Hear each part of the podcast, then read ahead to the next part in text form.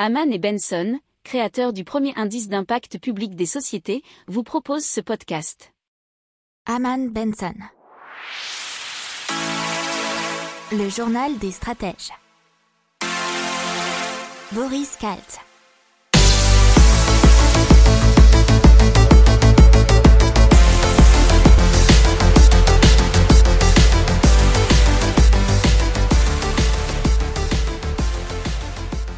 Bonjour à tous et bienvenue dans le journal des stratèges numéro dix-huit. Nous sommes le lundi quatorze décembre deux mille vingt et on part tout de suite dans le sommaire avec en économie l'autorité bancaire européenne qui craint pour la rentabilité des banques.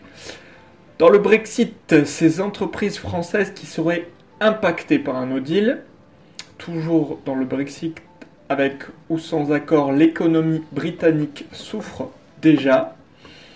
On passe aux technologies avec la monnaie digitale de la Suède qui se prépare à une couronne cent pour cent numérique pour deux mille vingt-trois. Les S V O D et le nouvel ordre mondial en marche. Développement durable et impact, Hipli, une petite enveloppe qui remplace les gros paquets du e-commerce. Allez, c'est parti, on commence tout de suite dans l'économie avec l'autorité bancaire européenne qui craint pour la rentabilité des banques. Alors, selon l'autorité bancaire européenne, aujourd'hui il n'y a pas de danger identifié sur le capital des banques, puisque apparemment le ratio de fonds propres durs, qui est dénommé C E T un, atteint quinze pour cent en moyenne au deuxième trimestre deux mille vingt, contre quatorze virgule six pour cent trois mois plus tôt. Donc une légère augmentation des fonds propres durs, donc augmentation de la sécurité. Cependant, le B A euh, persiste dans sa, ses mises en garde, puisque notamment la qualité de leurs actifs semblerait se dégrader un minimum.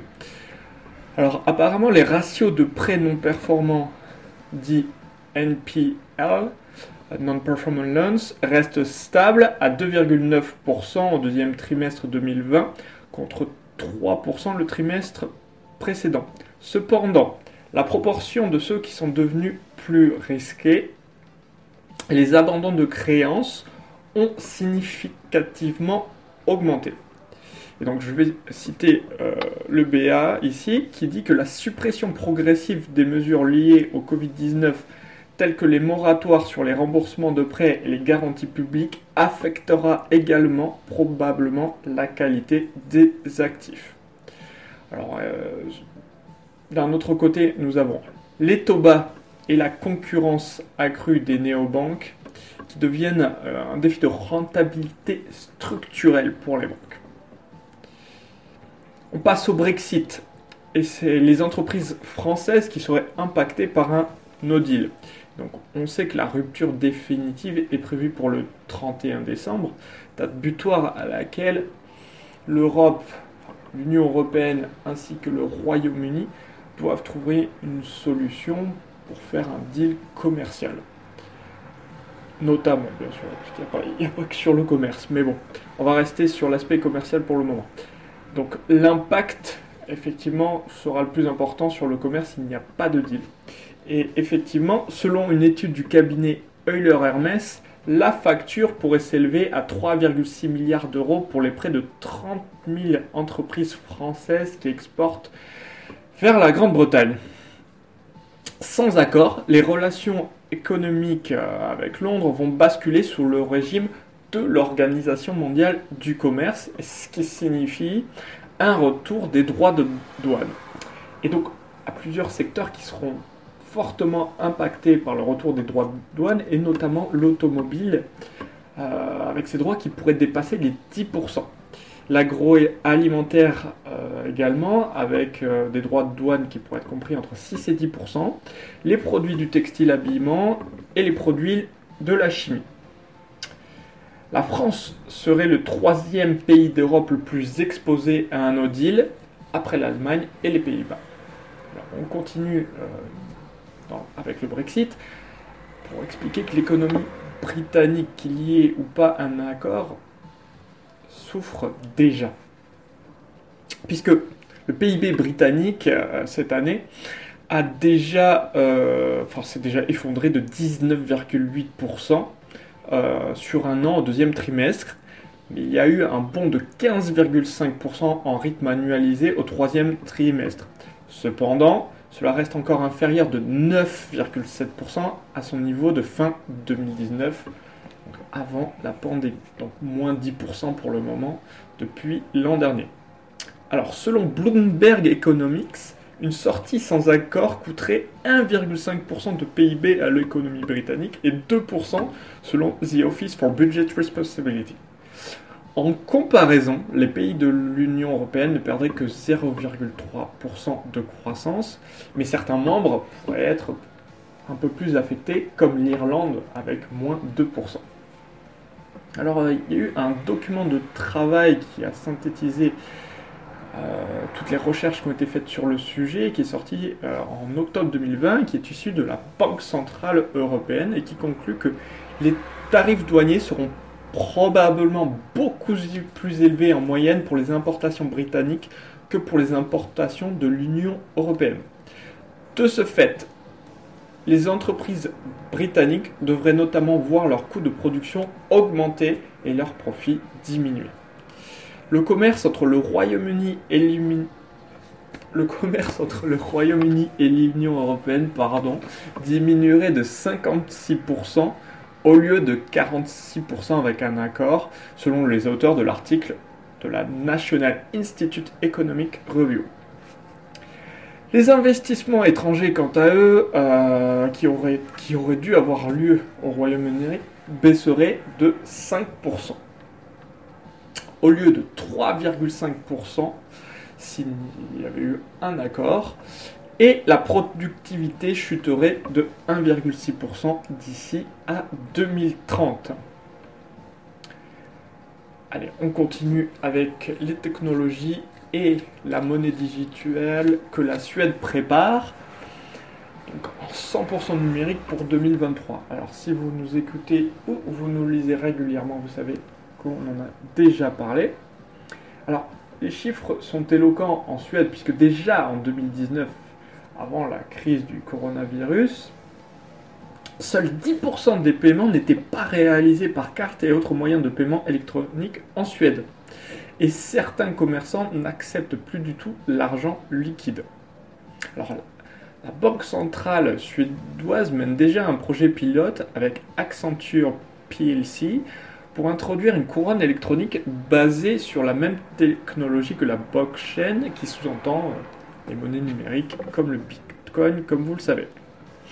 Alors, pour l'instant, on en est à la première étape sur une évaluation de la faisabilité du projet, donc de partir à une e-couronne, donc cent pour cent digitale et plus de monnaie cash.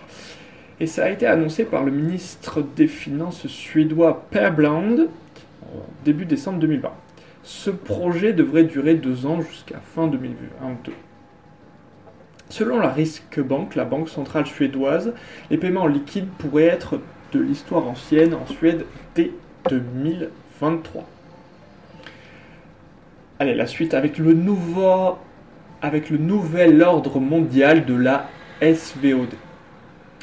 Alors, la S V O D, qu'est-ce que c'est ? Ce sont les plateformes numériques et digitales qui vous permettent de regarder des films et des séries. Et vous connaissez bien évidemment Netflix, Amazon, Disney. Alors, pour l'instant, le classement agrégé est dominé par Netflix et ses cent quatre-vingt-quinze millions d'abonnés dans le monde, suivi de Amazon Prime Video avec cent cinquante millions d'utilisateurs et Disney qui réalise une performance assez impressionnante depuis deux mille dix-neuf. Les trois groupes dominent le classement et cumulent quatre cent quatre-vingt-deux millions d'abonnements dans le monde. Pour ce qui concerne le classement service par service, les deux premières places restent occupées par Netflix et Amazon, qui sont à ce jour les services les plus anciens et les plus déployés au niveau mondial. Viennent ensuite Disney plus, qui a donc quatre-vingt-sept millions d'abonnés, et Apple T V, qui occupe la quatrième place. Alors ce classement va subir sans doute une profonde et rapide évolution en deux mille vingt et un sous l'effet de l'intensification des sorties qui ont été appelées aux États-Unis Day and Date, pour notamment H B O, euh, euh, la plateforme du groupe Warner. Qui, qu'est-ce que c'est le Day and Date? C'est la sortie simultanée des gros films, des, ce qu'on appelle les blockbusters comme Batman, Matrix, en même temps au cinéma et sur les plateformes numériques. Ce qui est une très très très grosse révolution. Je crois qu'il y a vingt et un films hein, chez Warner qui sont prévus euh, de sortir simultanément en, sur la plateforme et au cinéma pour deux mille vingt et un. Enfin, au cinéma, ça reste à voir. Euh, allez, on continue avec l'internationalisation de plusieurs des services, bien sûr, puisque notamment H B O n'est pas vraiment euh, distribué en France directement, puisque c'est O C S qui s'en occupe, et avec la mise en accord euh, de distribution avec les opérateurs télécoms locaux. Allez, on passe au développement durable et l'impact, et Hipli, une petite enveloppe qui remplace les gros paquets du e-commerce. Et c'est une enveloppe conçue pour être réutilisée une fois le colis livré. Il suffit de la replier et de la glisser tout simplement dans une boîte à lettres, puisqu'elle est affranchie et elle revient directement à la maison mère de Hipli. Elle est ensuite reconditionnée et remise en service. Alors, cible, cible avant tout les professionnels du e-commerce. Alors, depuis sa création, euh, il y a eu soixante mille euh, enveloppes qui ont été mises en circulation sur les cent mille qui ont déjà été fabriquées. Elles sont en plastique et un peu comme des sacs de supermarché, mais elles sont réutilisables plusieurs dizaines de fois et surtout traçables, ce qui permet de savoir que quatre-vingt-neuf pour cent des colis sont retournés par ceux qui les reçoivent. Voilà, c'est terminé pour aujourd'hui. Je vous souhaite une excellente journée et je vous dis à demain pour un nouveau journal des stratèges. Ciao, ciao!